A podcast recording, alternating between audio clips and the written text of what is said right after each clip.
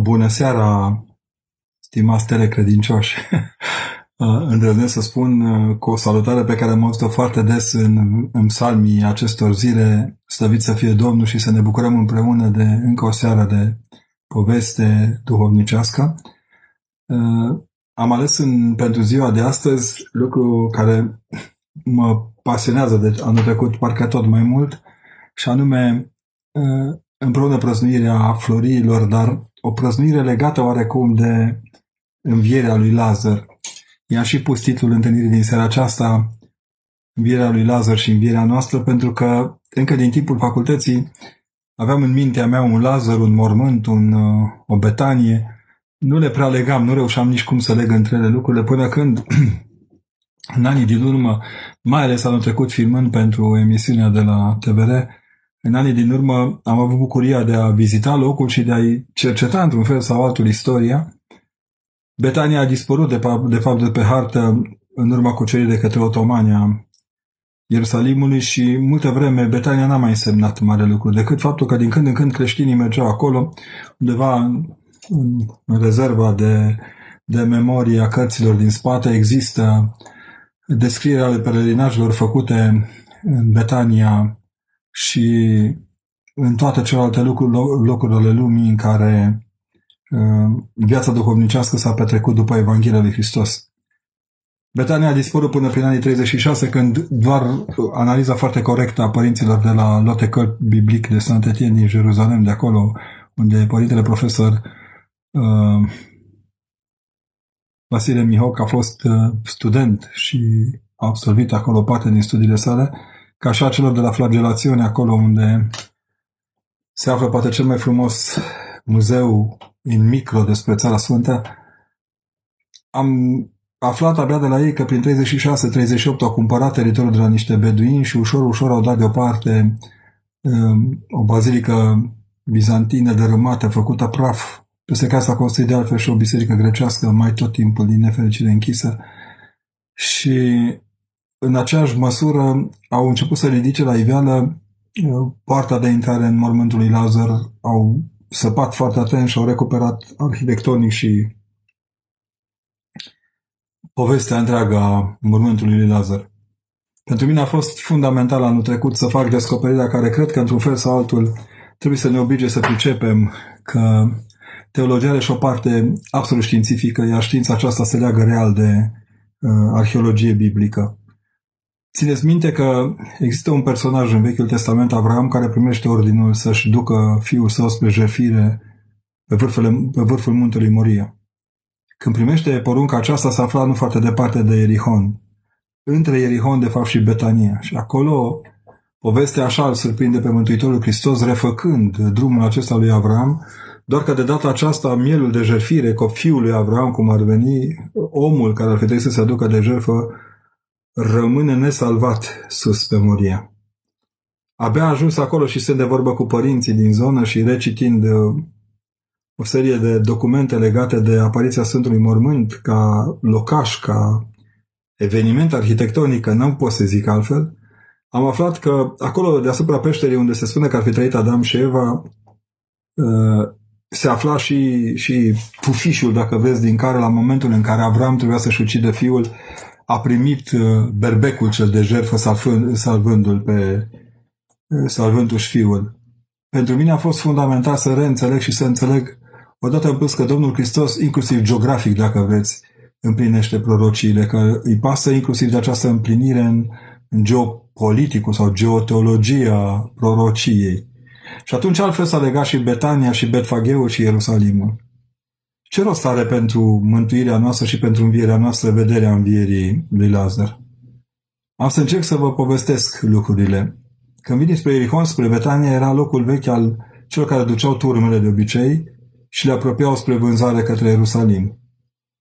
Pe acolo treceau într-o vreme turmele miilor care aveau să fie jertfiți la templu, ba chiar îndrăznesc să spun că în Betfaghia, acolo unde Domnul Hristos cere uh, măgărușul cel de taină pentru a intra în Ierusalim, fiul Asinei, pruncul Asinei, mânzul Asinei, cum vreți dumneavoastră să luați după ce traduceri vrem, uh, imaginea este aceasta a unui măgăruș care era făcea și el parte din zona de sacralitate, pentru că acolo locuiau în mare parte cei care aduceau turmele sau și se întorceau fără turme înapoi în ținutul Beta, în Betleemului, acolo unde creșteau miei aceștia adus pe jertfire la Sfântul Munte, la Sfântul, la Sfântul Templu.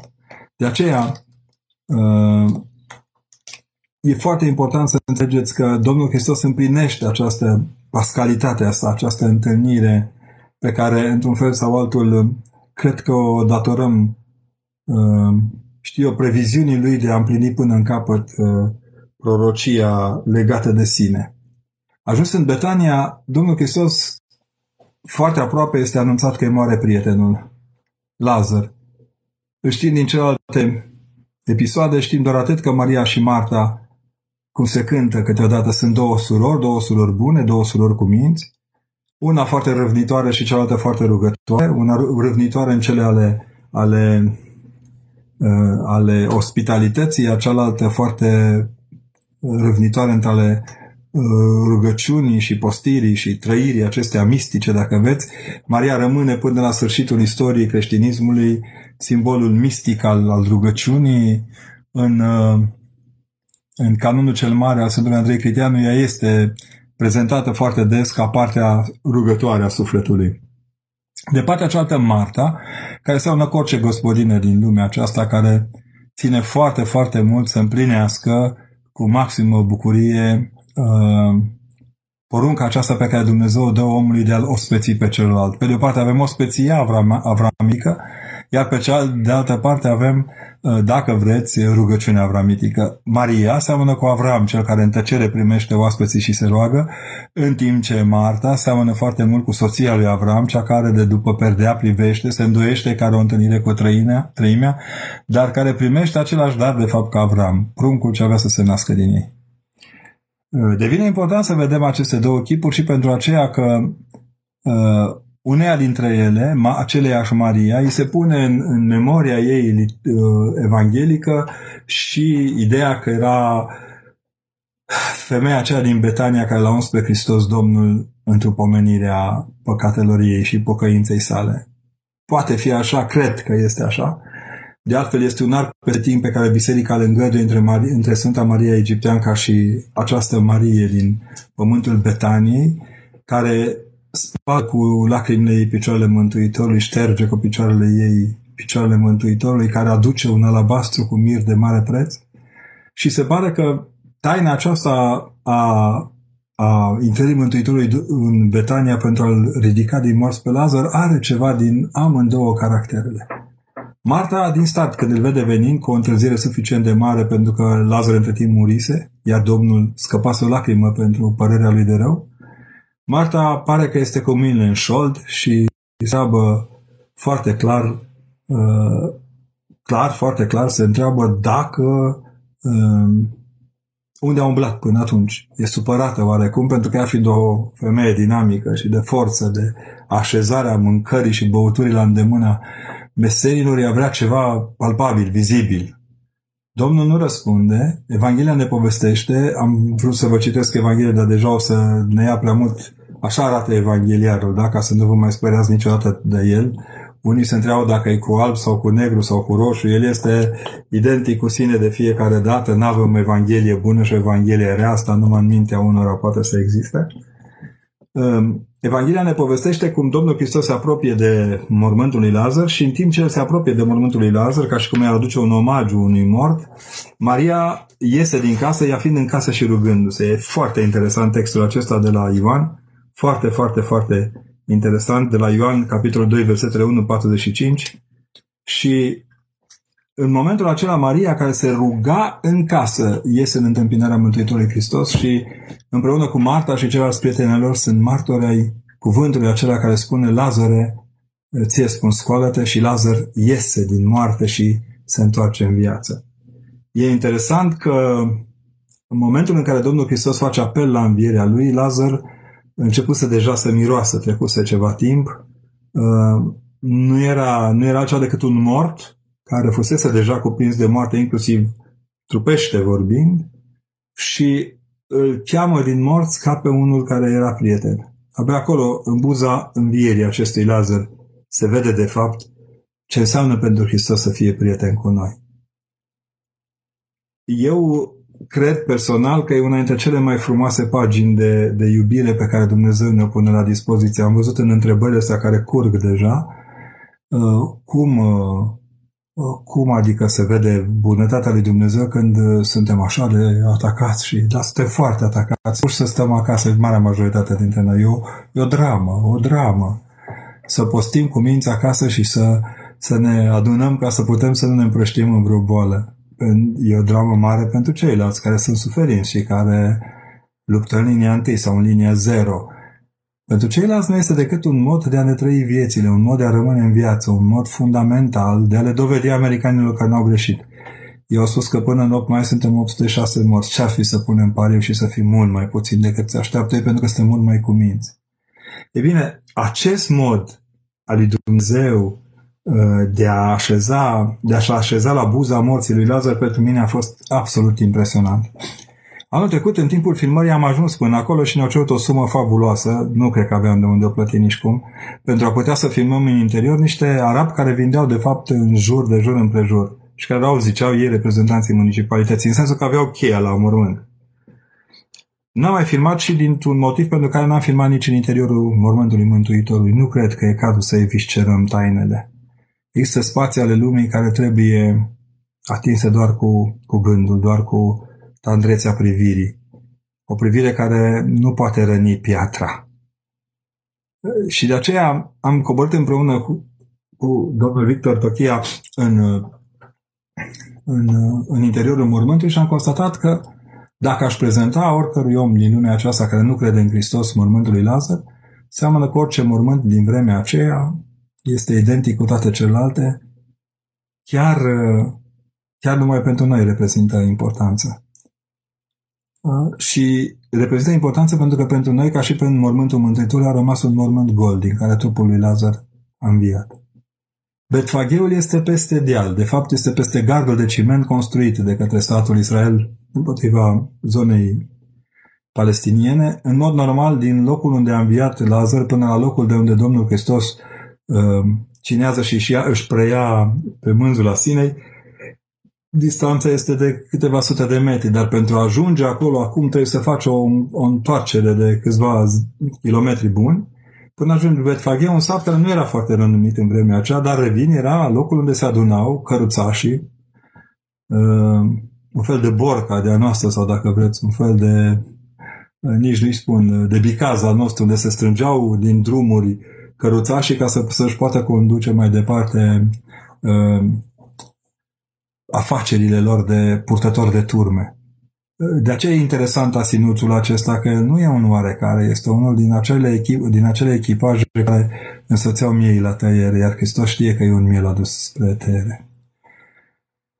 Când ajunge acolo în Betfaghe, de fapt lucrurile se schimbaseră. Oamenii din Ierusalim știau ce se întâmplase în Betania, v-am zis, distanța este foarte mică, n-aveau cum să nu afle, n-aveau ei wireless și radio și televiziune, dar în mod cert aveau un excepțional simț al comunicării. Domnul Hristos intră în Ierusalim, pe de o parte purtat de mulțime care vestea învierea lui Lazar și întâmpinat de o mulțime care ascultase despre învierea lui Lazar. Lazar, îndrăznesc să spun, rămâne acasă, ca orice om care a fost tulburat de moarte rămâne într-un fel de refacere, dacă vreți, este hrănit mai departe de surorile sale, rugat să rămână spre odihnă în casă. Viața lui Lazar este povestită în diferite sinaxare, el va ajunge episcop la un moment dat în Cipru, mult mai încolo, dar e important să înțelegem aceasta. Lazar nu e martor la învierea Mântuitorului Hristos, dar Lazar știe că Hristos este învierea. Lazare ieși afară e de fapt, dacă vreți, mesajul pe care avem toți gravat în inima noastră. Toți suntem într-un fel sau altul niște Lazari care suntem purtați din când în când spre locul odihnei de surorile noastre, de frații noștri, de toată comunitatea din jur, de aici și impresionanta imagine pe care unul dintre părinții moderni o creează și anume aceea că toată masa pregătită pentru pomenirea lui Lazar se transformă într-o masă de nuntă pentru Lazar. Întors din morți, Lazar devine subiectul unui hai să spunem, uh, de fiecare dată devine subiectul unei, uh, unei evlavii în plus față de ceilalți. Vă dați seama cum s-au uitat oamenii după aceea după el prin Betania, încercând să-l atingă, să-l îl vadă cât mai des ca unul care a murit și a înviat. La un moment dat, Domnul Hristos pleacă dinspre, dinspre Betania, apoi dinspre Betfaghe spre Ierusalim și începe, dacă vreți, un drum al crucii fără cruce. Locul prin care Domnul Hristos intră și se îndreaptă către templu este același pe care după o săptămână avea să-și poarte, în mai puțin de săptămână avea să-și poarte crucea. Îmi place imaginea aceasta pe care am identificat-o la părinți și din triot se vede că e aproape de adevăr. Cum copiii văd în Hristos Domnul călare pe un măgăruș ceva mult mai mult, mult mai important, un împărat care vine călare pe un cal alb să elibereze lumea. De unde gestul părinților care îi văd un pic cordial cu copiii în încercarea de a, de a aduce câte un omagiu acestui împărat. Când copiii strigă, bine este cuvântat cel ce vine într-un numele Domnului, părinții nu pot spune că n-au dreptate poți să te ceri cu liderii politici. Îl văd pe domnul Elvis uh, Claudiu Budeșteanu cum uh, uh, se ceartă cu patriarhul Daniel că închide în bisericile. Domnul Budeșteanu, aveți responsabilități diferite între dumneavoastră și părintele patriarh. Cineva tot compară Georgia și compară Cipru cu nevoia de că s-au păstrat libere. Citiți ce populație au cele două țări și apoi mai vorbim. Și apoi mai vorbim. Și luați aminte la disciplina georgenilor și a celor din Cipru și la, la indisciplina noastră în actul liturgic și iarăși vorbim. Nimeni nu ne poate îngădui, deci spune Dumnealui că trebuie să se opună patriarhul uh, liderilor politici, aveți altă evanghelie decât cea pe care Domnul Hristos prin florii și prin patimă ne binevestește. Și cu aceasta, pe tema aceasta, chiar nu mai comentăm în seara aceasta. Zic și eu ca unul dintre prietenii mei de la doxologia să nu încrească tensiunea în timpul vorbirii. Urmează după aceea, remarcați că Domnul Hristos intră în Ierusalim, ne întoarcem acum la, la Evanghelii, intră în Ierusalim și se întâlnește cu copiii care țin în mână renumitele hai să le zicem jordițe de palmier, ca să înțelegem bine, în care strigă Domnului Osana și de altfel se pun la dispoziția, se pun la dispoziția Mântuitorului, devin niște cavaleri ai împăratului. Aici este frumusețea lor de, de oameni care știu ce au de făcut, de oameni hotărâți să-l apere pe acest împărat cu orice preț.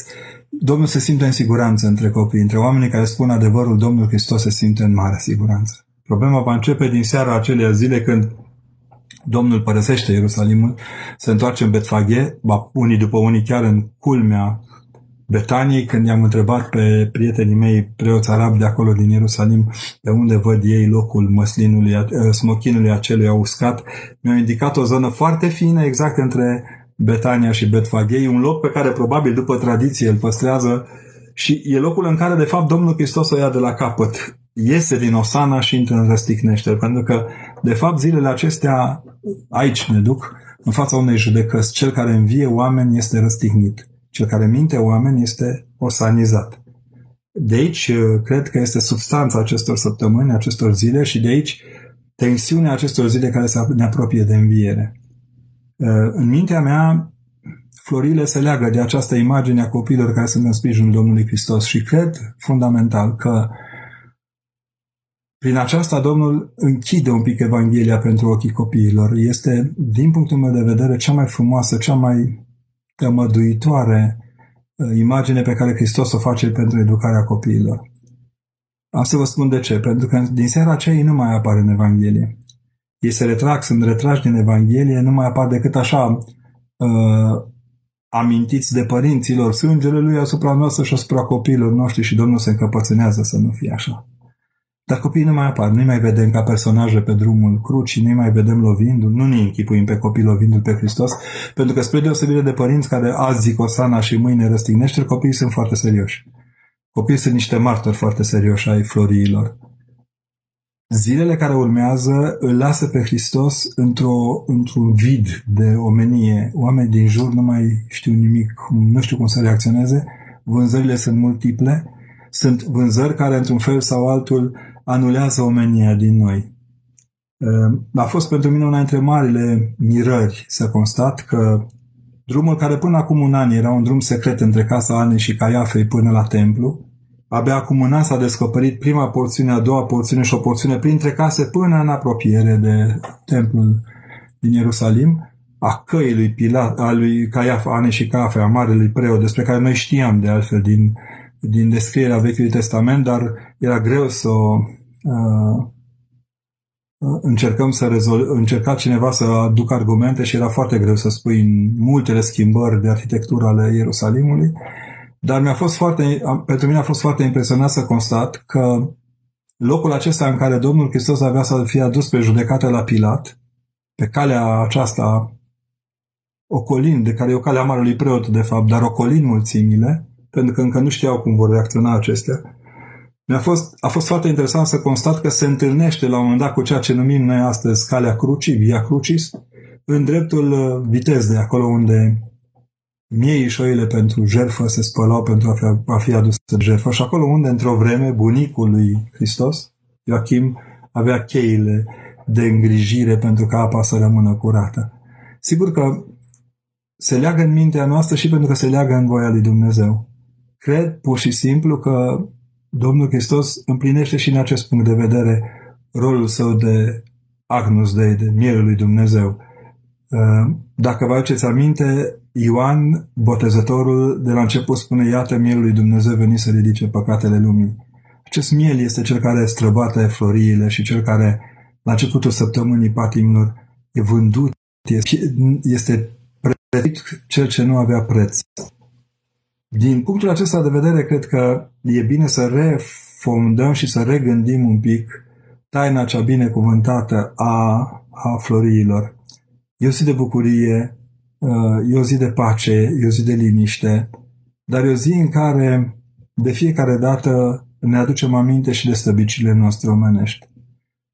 Că odată zicem una, odată alta, odată cerem isihie și altă dată ne ridicăm împotriva ei. Unor spunem că avem nevoie de psalm, dar nu ne place să citim psalm. Adică în viețile noastre câteodată uh,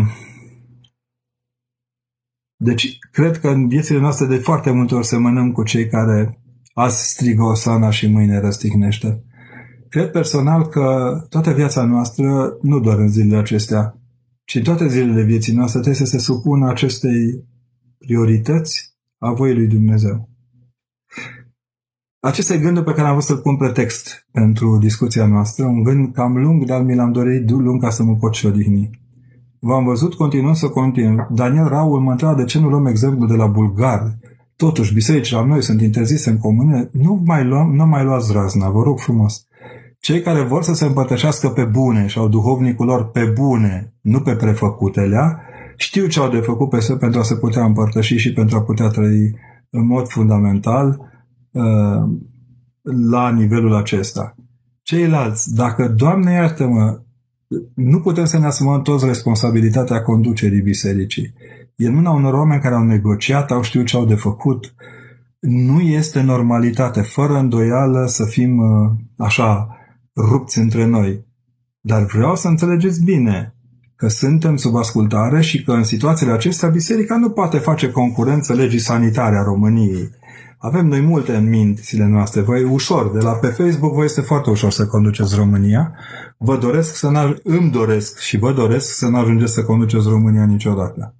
Pentru că ea nu poate fi făcută, nu e un ONG care se mișcă azi și mâine fără legi, fără o anumită orientare. Dacă faceți un tur de, de orizont asupra Sucevei și asupra prietenilor de acolo pe care aveți, veți înțelege ce vă spun. Nimic nu se conduce la plezneală într-un, într-o țară pentru că oamenii să rămână întregi și nevătămați în ceea ce au, au de făcut.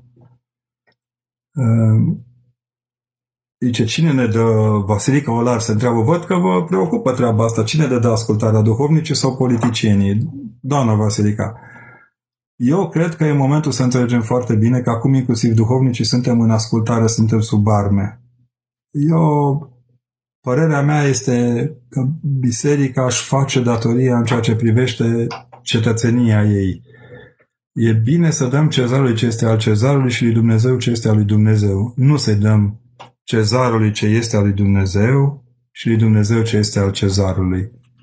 Ușor și încercați să înțelegeți ce vreau să zic și nu ne obligați pe preoți să fim arestați doar ca să vă simțiți bine. Credeți-mă că sunt conștient de acest risc pe care, înspre care îi împingem pe oameni fără să ne asumăm responsabilități. M-am uitat foarte atent la preotul amendat la Vâlcea, sigur într-un exces de zel al milițianului local, cu 20 de mii de lei, n-a rămas niciun credincios să-i plătească amendă, a rămas părintele cu buba.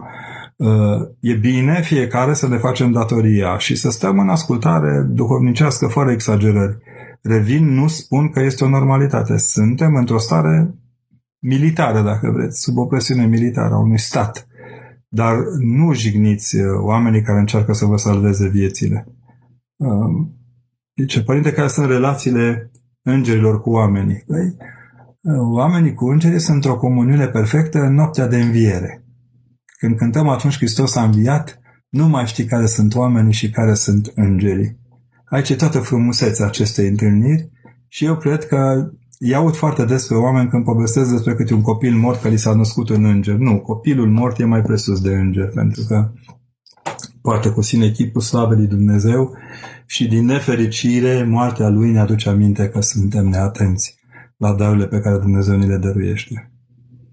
Roland mă întreabă cu ce, credinț, cu ce credeți că vă ajuta această pandemie pe credincioși, va reuși să ne facă să ne iubim mai mult aproapele? Păi, remarc, fiecare va rămâne în, în încăpățânarea sa. Din nefericire, poate doar dacă Dumnezeu ne va și lumina, nu doar speria, trebuie să înțelegem că suntem oameni care nu putem rămâne în tabieturile noastre și în, în ceea ce știm noi că trebuie făcut, ci în ceea ce ne îngăduie Dumnezeu să facem. Zice să, să trecem, am o întrebare, aveți idee unde pot lua lumina noaptea de înviere? O să vedem, stăm și ne gândim toți cum e, care e cea mai bună soluție. Sper să reușim să găsim o metodă și o, un mod de a face aceasta. Uh, zice, am constatat, zice Mihaela Popescu, cu imire și cu tristețe în această perioadă grea atât de multă lipsă de credință. Dar asta era... Eu cred că nici nu era nevoie să treacă pandemia peste noi ca să o vedem. Și până nu ne trezim, nu avem nicio șansă să ne mântuim. Trezvia e un dar de la Dumnezeu și este darul cel mai de preț pe care ni l-a dăruit Dumnezeu în rugăciune și în viață duhovnicească. Eu zic că nu ne-a trezit neapărat COVID-ul ăsta, dar măcar ne-a învățat să fim, să ne vedem propriile noastre limite și asta e lucru foarte, foarte important. Părinte, vă rog să-mi spuneți ce rugăciuni citim în săptămâna mare. Dacă nu aveți triodul acasă și nu cred că l-aveți neapărat, orice rugăciune de pocăință este bine primită. E o perioadă de pocăință, nu e o, părere, nu e o perioadă de hrizeală, nu e o perioadă de băncuială, de, uh, cum să-i spunem, de bârfire pe orice fel de cale. E o perioadă de pocăință, e nevoie de lacrima pocăinței. Poate că lacrima noastră vindecă lacrima celor bolnavi sau a celor care deja le-au murit o parte dintre, dintre cei dragi ai casei. Știți că pentru foarte multă lume e scenariu filmul acesta până când te lovește câte o realitate de genul acesta. Nu putem să spunem mamelor, taților, soților, celor care au murit oameni că e vorba doar de un scenariu. Pentru ei este realitatea crunta morții cuiva drag. E păcat mare să concepem copilul în post? Mă întreabă Tibil Larisa. Uh, întrebați-vă duhovnicul cel mai bine. El vă va da argumentele acestei structuri. Nu pot să fiu decât ceea ce sunt preot care nu are răspunsul la toate slavă Domnului. Um, deci, a întrebat cineva mai sus că i-a fi spus Maicii Siloana și Maica Siloana a dat vina pe mine că să vă explic cum e cu pravila albă. Eu nu cred. În primul rând, cartea nu aparține părintelui Arsenie Boca. Toată lumea sare în sus cu pravila albă, căsătorie albă. Nouă la economie ni se spune de ce ne luăm și ce avem de făcut. Orice fel de abatere din, din firul roșu al tainei uh, este de la oameni, nu e de la Dumnezeu.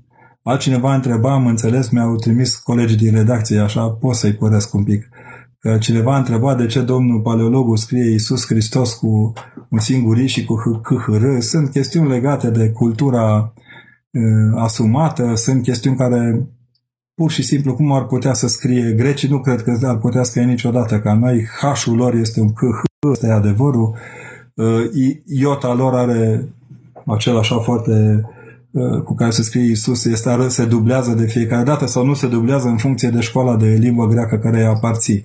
Erasmicii, cei care s-au luat după Erasmus de Rotterdam, nu vor dubla niciodată. Uh, eu am fost pomenit în foarte dese rânduri câte un super atent cu ureche. Acolo spunea că nu spun tot timpul Hristos, adică avea și probleme cu dinții cum am și acum. Dacă zic prea des Hristos, îmi pleacă proteza de jos dacă nu sunt atent. Uh, dacă asta e o problemă pentru cineva, Dumnezeu să ne ierte. Adică dacă nu știm degeaba, credem că știm dacă numele Lui nu știm, cam așa. Că numele Lui este rostit corect și în funcție de fiecare cultură și de fiecare atenție umană el se împlinește și se desăvârșește în noi. Uh, eu zic personal că e momentul să ne uite, poate e momentul să ne facem și curățenie în cultura catehetică pe care o avem și să nu mai luăm de bune toate ispitele acestea de a crede că le știm pe toate și că le umplem pe toate de câte un sens. Uh, eu cred că, de exemplu, cărțile liturgice ortodoxe sunt extraordinar de bine construite și foarte multe lucruri de acolo le vedem, uh, le vedem împlinite, inclusiv în limbajul nostru cotidian. Uh, într-o vreme aveam un bun prieten care reproșa bisericii adică le reproșa celor de la oastea Domnului, de exemplu, că prea îi spun Iisuse des, Mântuitorul Hristos, prea sus. Iisuse așa, Iisuse așa, Iisuse...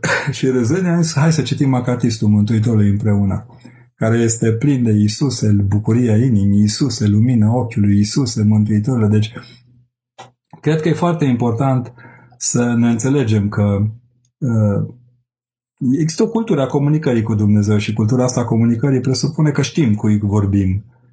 Mie mi se mai zice Părintele Nicula și nu mă deranjez. Cred că nici Hristos, dacă zicem Hristos, nu se deranjează din asta mai mult decât uh, e cazul. Îmi plac întotdeauna oamenii excesivi în norme pentru că ele nu contează niciodată, de fapt.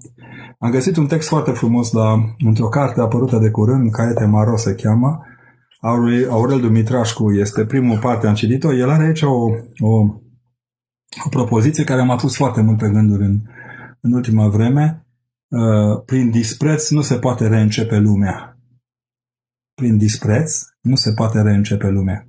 Uh, orice fel de formă de disprețuire a celuilalt, a gândirii celuilalt sau a dar și supraprețuirea care e tot un dispreț, uh, riscă să nu poată crea lumea în, în, în esența ei. Mă întreabă Alina Ionela, credeți că în spatele acestei pandemii se ascund lucruri politice la nivel mondial? Ce părere are? Ce contează părerea mea în fața unui dezastru ca acesta? Fără îndoială că cei care sunt uh, furnicile vor rămâne furnici și viermii vor rămâne viermi. Suntem într-o lume în care furnicile muncesc și viermii se căpătuiesc.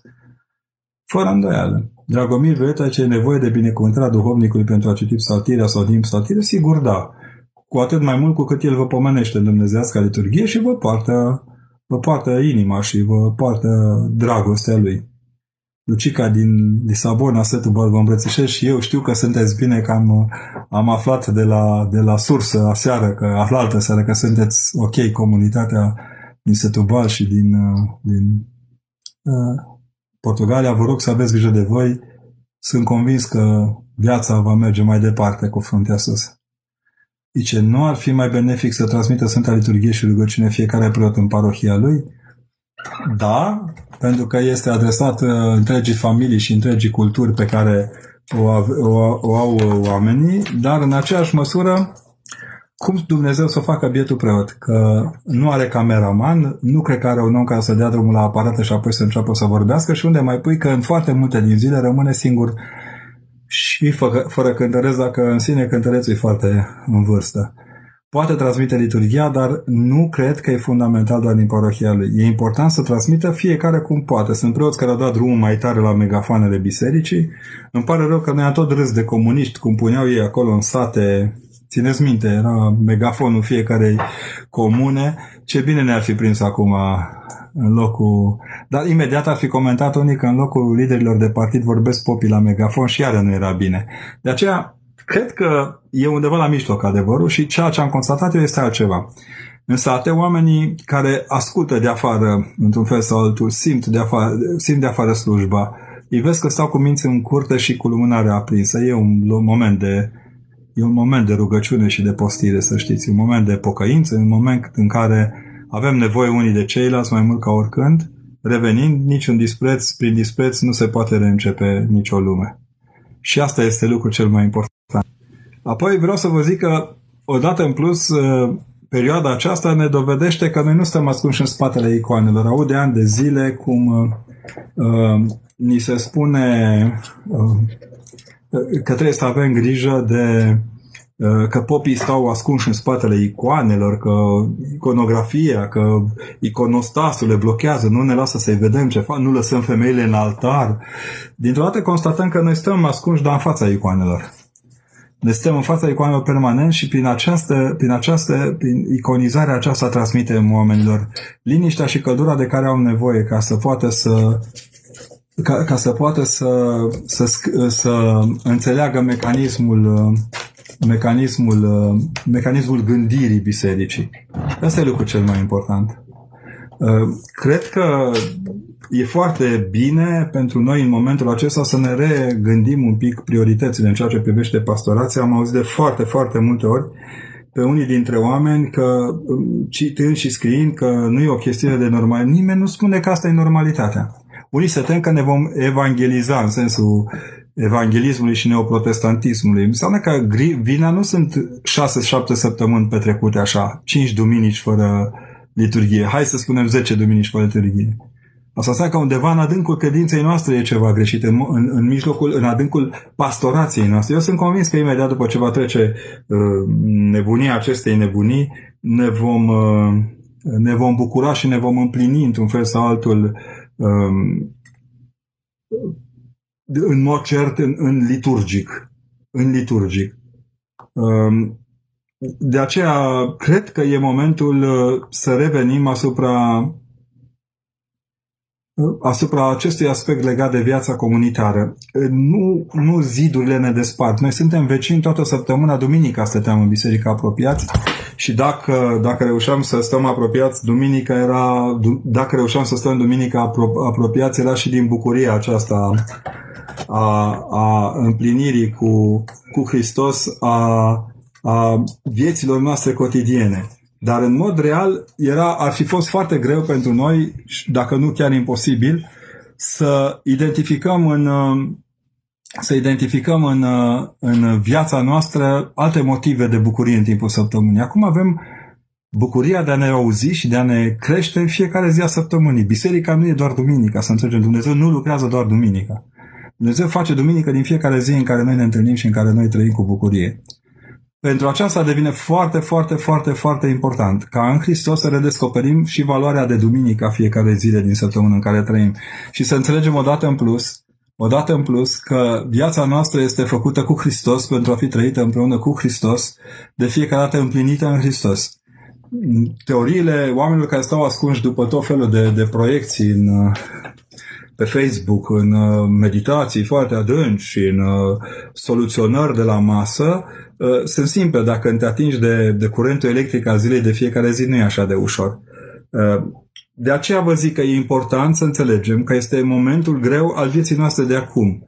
În mod real, Hristos ne va, ne va rândui și ne va vindeca inclusiv de greșelile pe care le-am făcut în perioada aceasta dacă am fost neatent sau dacă am încercat într-un fel sau altul să trăim uh, în afara, în afara rânduierii Lui. Și ar mai fi un lucru pe care să știți că le cu foarte mare simplitate de momentul Marta și Maria. Uh, nu agitația este cea care sporește credința. Eu sunt de felul meu un om agitat și acum agit că nu găsesc o antologie de poezie care, din care aș vrea să vă citesc și ar trebui să fie la îndemâna mea aici, foarte la îndemână, lângă Petru Maior, da, Uh, pentru că aș vrea să vă recitit la sfârșit de tot un Vasile Voiculescu la care țin foarte mult și este în antologia profesorului meu, cu care am început, dacă țineți minte, în prima, uh, în prima, uh, în prima emisiune. Deci ce vreau să vă zic este că eu cred că acum e momentul Mariei, acelei care stă, se roagă, cea care, într-un fel sau altul, și-a, și-a cum să-i spunem, și-a pierdut în multe rânduri și în multe feluri, poate, liniștea și fecioria liniștii în atât de multe, în atât de, în atât de multe situații. Am găsit poezie, era fixată deja. Și atunci, Gândiți-vă că în această perioadă avem de acumulat energia umană de, pe care să o putem dărui infinit mai liniștit celorlalți. Nu spun că asta este o argumentare teologică a restului la domiciliu, cum se cheamă carantina aceasta, ci înseamnă că prin ascultare și prin evlavie, raportat la tot ceea ce ne pune Hristos la îndemână, avem o șansă în plus de a ne apuca și de a ne crește în, în, în, în, în conștiența credinței noastre. E o întrebare aici Părinte, pe lângă lipsa de credință, care este și multă inconștiență în, uh, cu acest COVID. Ce multe mame își lasă afară copiii fără niciun scrupul. Da, pentru că nu sunt atente la mesajul social, eu asta spun de la început.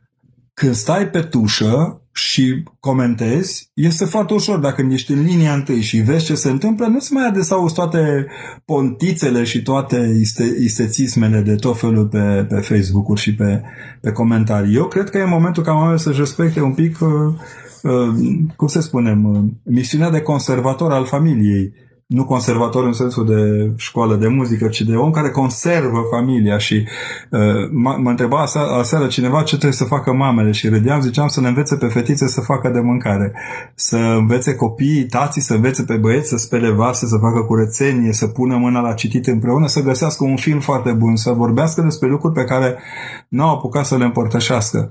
E greu să umpli timpul ăsta care normal era timpul familiei înainte de coronavirus, foarte mulți părinți cereau să se scurteze ziua de lucru, săptămâna de lucru a copiilor, că îi vor mai mult acasă, că vor să-și desfășoare un program așa în care să se încadreze unul cu celălalt. Cum a început coronavirusul, avem plângeri că nu mai știm ce să facem cu copiii. Și asta pentru simplu motiv că paternitatea și maternitatea, din fericire, nu se învață de pe Google.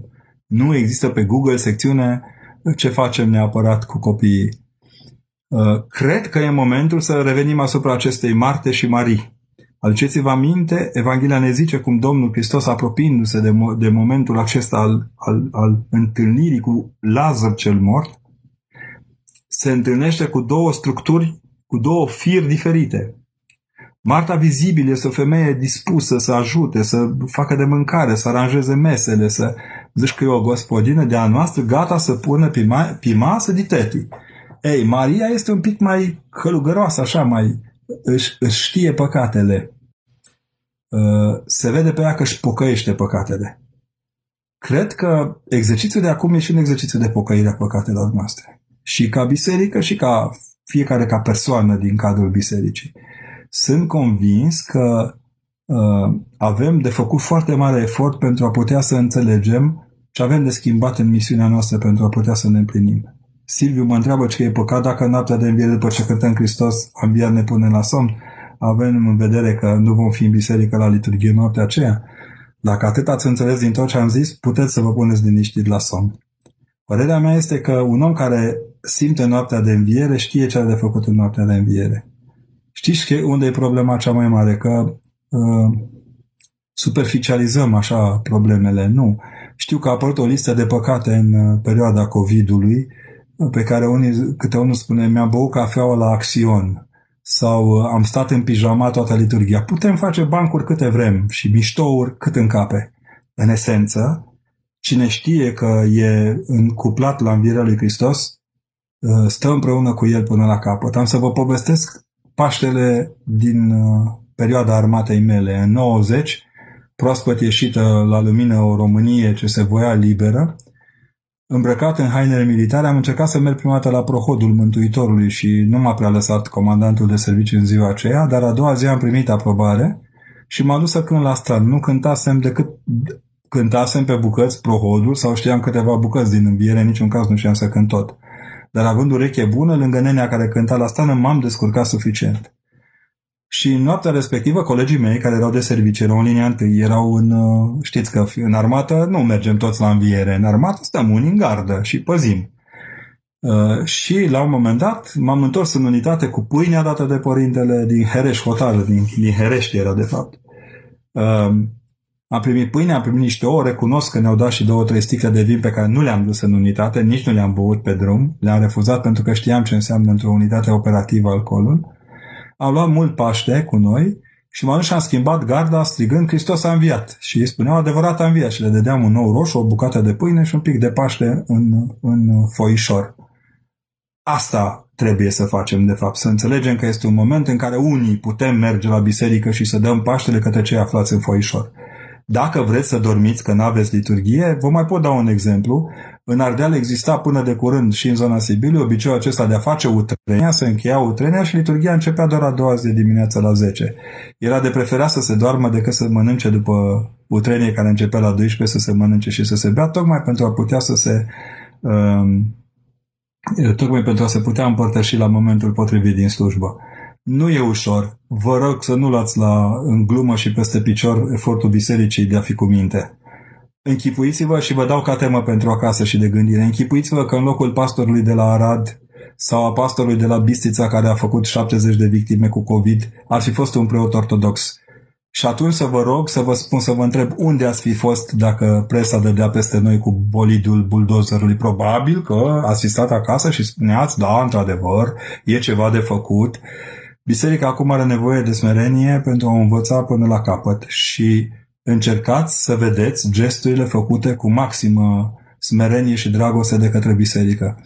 Îmi pare rău că n-ați pus niciun întrebare cum a fost cu moaștele, uh, cum a trecut mitropolitul Moldovei, căruia nici nu avem cum să nu-i sărut. Am în două mâinile și mitra ar trebui să le sărutăm pentru gestul acesta smerit din care afară.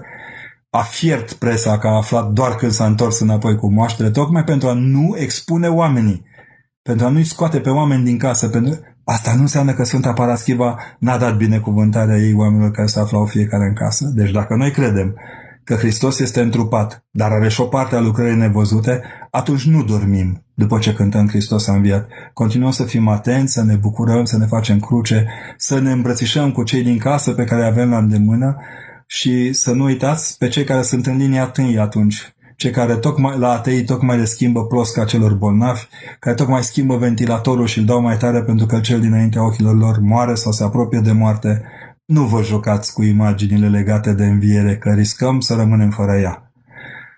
Apoi, vreau să credeți că în clipa în care vă veți așeza la masa de Paști, cei care sunteți stații familiei sau bărbații familiei, cu puterea ce este dată de exemplul Mântuitorului Hristos și cu puterea care există în neamul românesc de mii de ani, puteți tăia pâinea cu cuțitul sub semnul crucii și puteți dărui celorlalți ca și cum a sfrânge pâinea, ca și cum a fi o liturghie de după liturghie și trăind bucuria Paștelui uh, nesmintită de perioada de acum.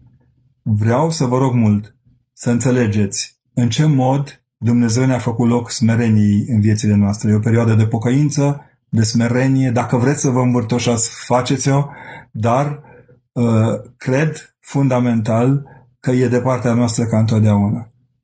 Uh, întreabă Maria Maia, ce dezvoltați mai mult. Ce înseamnă de fapt Dumnezeu? Maria, pentru a putea dezvolta mai mult, trebuie să te invit la cursul, să faci un pic de școală, să citești Scriptura mai atentă. Nu înseamnă ce, mă întreb ce înseamnă Sfânta Trăime. Nu, în Sfânta Trăime nu e un ceva care înseamnă ce este un cine. Un cine. Dumnezeul nostru nu e un ceva de pus sub lupă, ci un cine de iubit. Cine ia uh, ca pe un element de pus sub lupă, Doamne miluiește. Dar cine le ca pe cineva de iubit, nu o să aibă uh, nu o să aibă niciun caz, în nicio situație vreo rană peste suflet. Zice Ioana Moldovan, ce e sfâșietor de greu. Mai ales duminica mi se rupe sufletul când încep clopotele să bată și să ne cheme la liturghie. Eu am trăit o propria mea oprire din liturghie atunci când am fost operat și am stat acasă liniștit în pat. Am știut că stând atunci Pot să muncesc și să dau slavă lui Dumnezeu când va veni vremea. Purtați-vă de grijă. Nu e sfâșietor. Sfâșitor de greu este să vedem camioane plecând cu mii de morți către cimitirele în care nu-i mai în cap, sau ca la New York să-i vedem pe oameni îngropați în parcurile orașelor. Folosiți cuvinte atente. E greu, dar nu-i sfârșietor de greu. Câtă vreme Hristos e de partea noastră și ne știm încă o dată că suntem de partea lui Dumnezeu, uh, cred că am învățat din aceasta cât de important e să-L avem pe El de aliat, pe acest cine. Da? Ce cum să ni-l imaginăm că ne punem în genunchi să ne rugăm? Nu trebuie imaginat Dumnezeu de acolo. Uh, fiți uh, atenți din calea afară și să fiți uh, curajoși în a înfrunta această perioadă. Revin, nu e o perioadă a normalității, biserica nu stă pe online, dar biserica este vie și asta este foarte, foarte, foarte important. Mă întreabă Pif Ame, sărut mâna întrebarea de, la, de ce la prohodul Domnului la scoaterea crucii femeile aduc prosoape albe, o roșii, ulei. Să știi, ame, că la noi nu e obiceiul ăsta. La noi, la aducerea, scoaterea crucii, de exemplu, preotul respectă tipicul și încearcă să nu creeze Probabil că e un ritual tradițional în zone, arătând odată în plus coparticiparea comunității la drama Mântuitorului Hristos. Părinte, mă spădesc din copilărie, niciodată nu am primit canon. Înțeleg că nu e bine. Iulia, nu e adevărat. Uh, duhovnicul tău care te spovedește probabil din copilărie, nu cred că uh, are nevoie neapărat să-ți dea un canon. Canonul este o măsură de, cum să spunem, de cântăreală, de echilibrare. E, nu-i musai, nu-i musai să ți se ia carnetul ca să fii un șofer bun, nu? Sau nu-i musai să primești amendă ca să înțelegi că ești un șofer bun. Nu. Uh, Zice, am înțeles că undeva într-un sat primarul a luat inițiativa să adune, aducă lumină în noaptea de viere la toate casele. Cine va trece pe la fiecare casă și va lăsa la poartă o candelă foarte mâng- frumos și mângâie. Așa este. Sunt sate în care aceasta e hotărârea primarului, o vor face cu măsura lor. Cred că marea majoritate a satelor rezolvă. Ce facem cu orașele? Astea în care ne-a plăcut să ne aglomerăm și să mai facem și pe orășenii de vreo jumătate de generație, așa, în care nica nu ne mai place și nu mai seamănă cu și acasă, dar pentru aia tot ne înghesuim în ele și credem că aici, aici este sfințenia absolută a vieților noastre. Maria Maia insistă și ce părinte, de ce nu au voie femeile în altar? Nici preotul nu are voie în altar, fără de rânduiala intră în altar.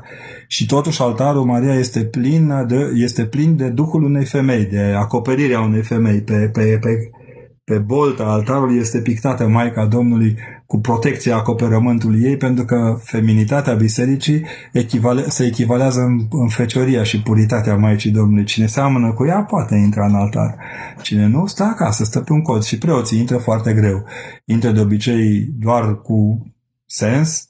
Uh, generația acesteia din ultima vreme îi respect foarte mult efortul de a rămâne cât mai aproape de corectitudinea slujirii.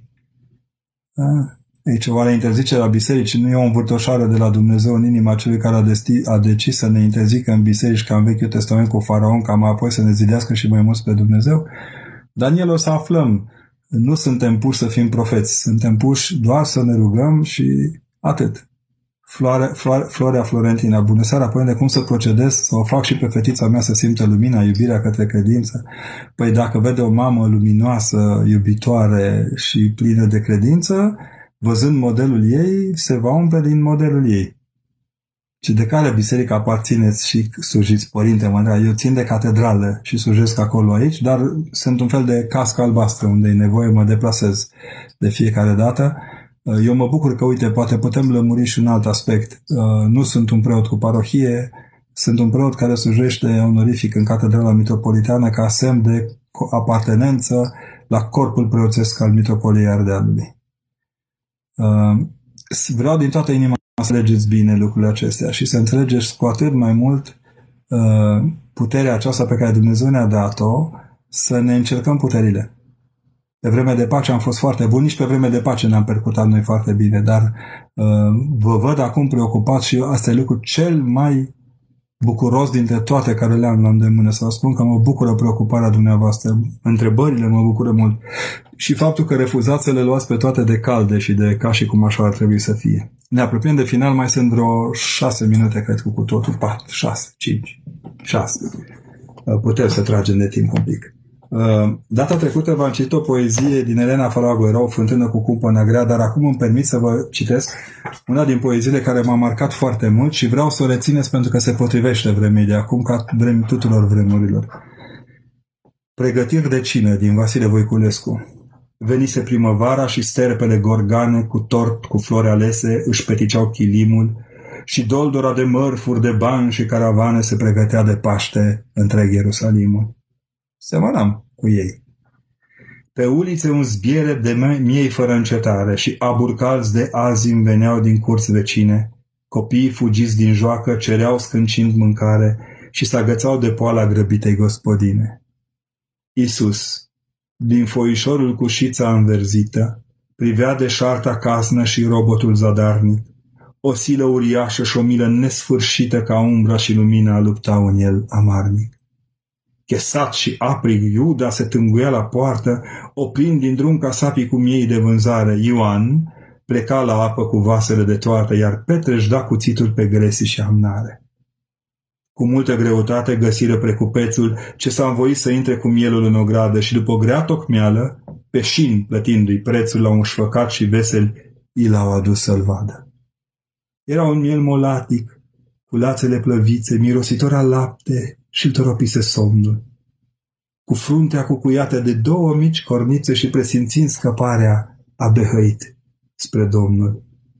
Atunci, duios și pașnic, ca un păstor din munte, Iisus îl luă în brațe cu adâncă sfășiere, îl sărătă cu sete pe bot, pe ochi și frunte, apoi întoarse capul și îl detes pe junghiere.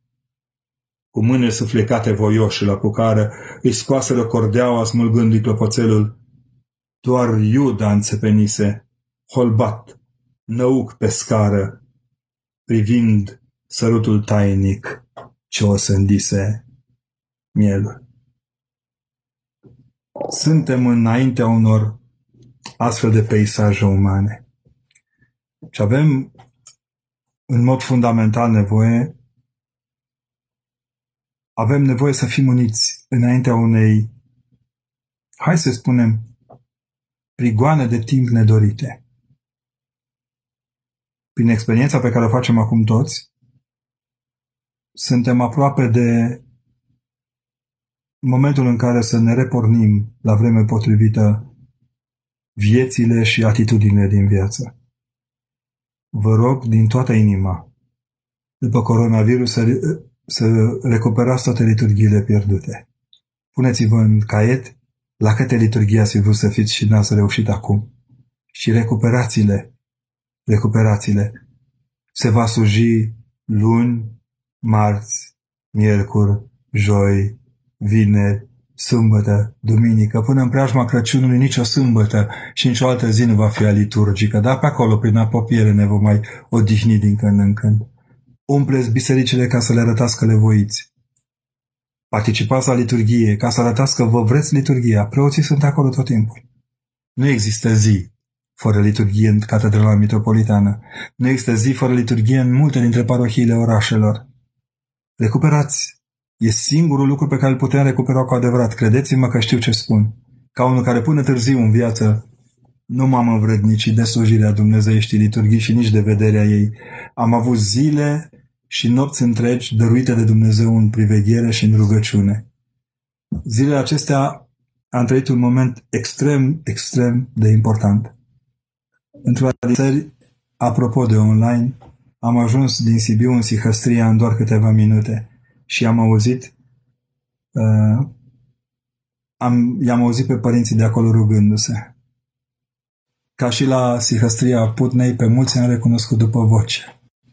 Suntem o biserică în care ne recunoaștem între noi. Eu cred personal că e cea mai important exercițiu de ascultare a celuilalt. Sigur că nu-i nimic spectacular în a transmite o lumânare pâlpâind într-un un fond aproape întunecat ascultând cuvintele părinților timp psalmii. Dar am citit acolo și mi-am păstrat în fotografiere de ecran cuvântul oamenilor care mulțumeau părinților că nu încetează rugăciunea. Nu s-a luat de la noi nici Duhul Sfânt, nici rugăciunea. Va veni vremea în care vă invităm pe toți să vă recuperați vecernile, utrenile, liturghiile, pentru că acum am învățat cât valorează acestea. Acum știm prețul cel mare pe care l-a plătit Hristos pentru noi pe Golgota. Suntem mai atenți, cu ochii deschiși. Și toți cei care vreți să respirați în biserică, o veți face liniștiți. Câte vreme ne păstrăm în viață și ne păstrăm mințile și trupurile sănătoase pentru a putea să ne întâlnim cu Dumnezeu. Vă rog din inimă să rămâneți în viață. Vă rog din inimă să le dovediți celorlalți că uh, suntem mai vii decât își închipuie și că, aproape ca întotdeauna, românul căpos, se lasă greu educat, dar când este educat câștigă enorm. Am citit zilele acestea lucruri care m-au pus pe gânduri. Mulți au spus că e mai rău decât în vremea comunismului. La aspectul legat de biserică închisă ca atare, da, dar vreau să luați seama la tonul sfârșietor cu care ministrul de interne cere de fiecare dată iertare pentru asta. Să luați seama la oamenii din jurul dumneavoastră, la preotul paroh, cum cu nodul în gât vă spunem că deocamdată nu se poate altfel. Să nu uitați nicio clipă că în temnițele comuniste au fost oameni care au făcut pușcărie pentru ca noi acum să simțim și în închiderea noastră de acasă libertatea de gândire și de rostire și de trăire de care avem nevoie. Nu pot să închei înainte de a le spune, știu că se uită la noi acum și câțiva dintre catolicii și unitarienii și protestanții istorici, din, nu doar din Sibiu. Să aveți grijă de voi, să vă trăiți frumos Paștele și când vor bate clopotele noastre de înviere, faceți o cruce împreună cu noi. Bucurați-vă împreună cu noi, cum noi o să ne rugăm, o să ne rugăm și o să ne rugăm ca la un moment dat Paștele cel Mare să ne prindă vii. Ridicați-vă sufletele și fiți hotărâți. Mielul de Paște e pregătit, iar Hristos a înviat. Sâmbăta lui Lazar și florile ne cheamă pe mai departe. Vă mulțumesc!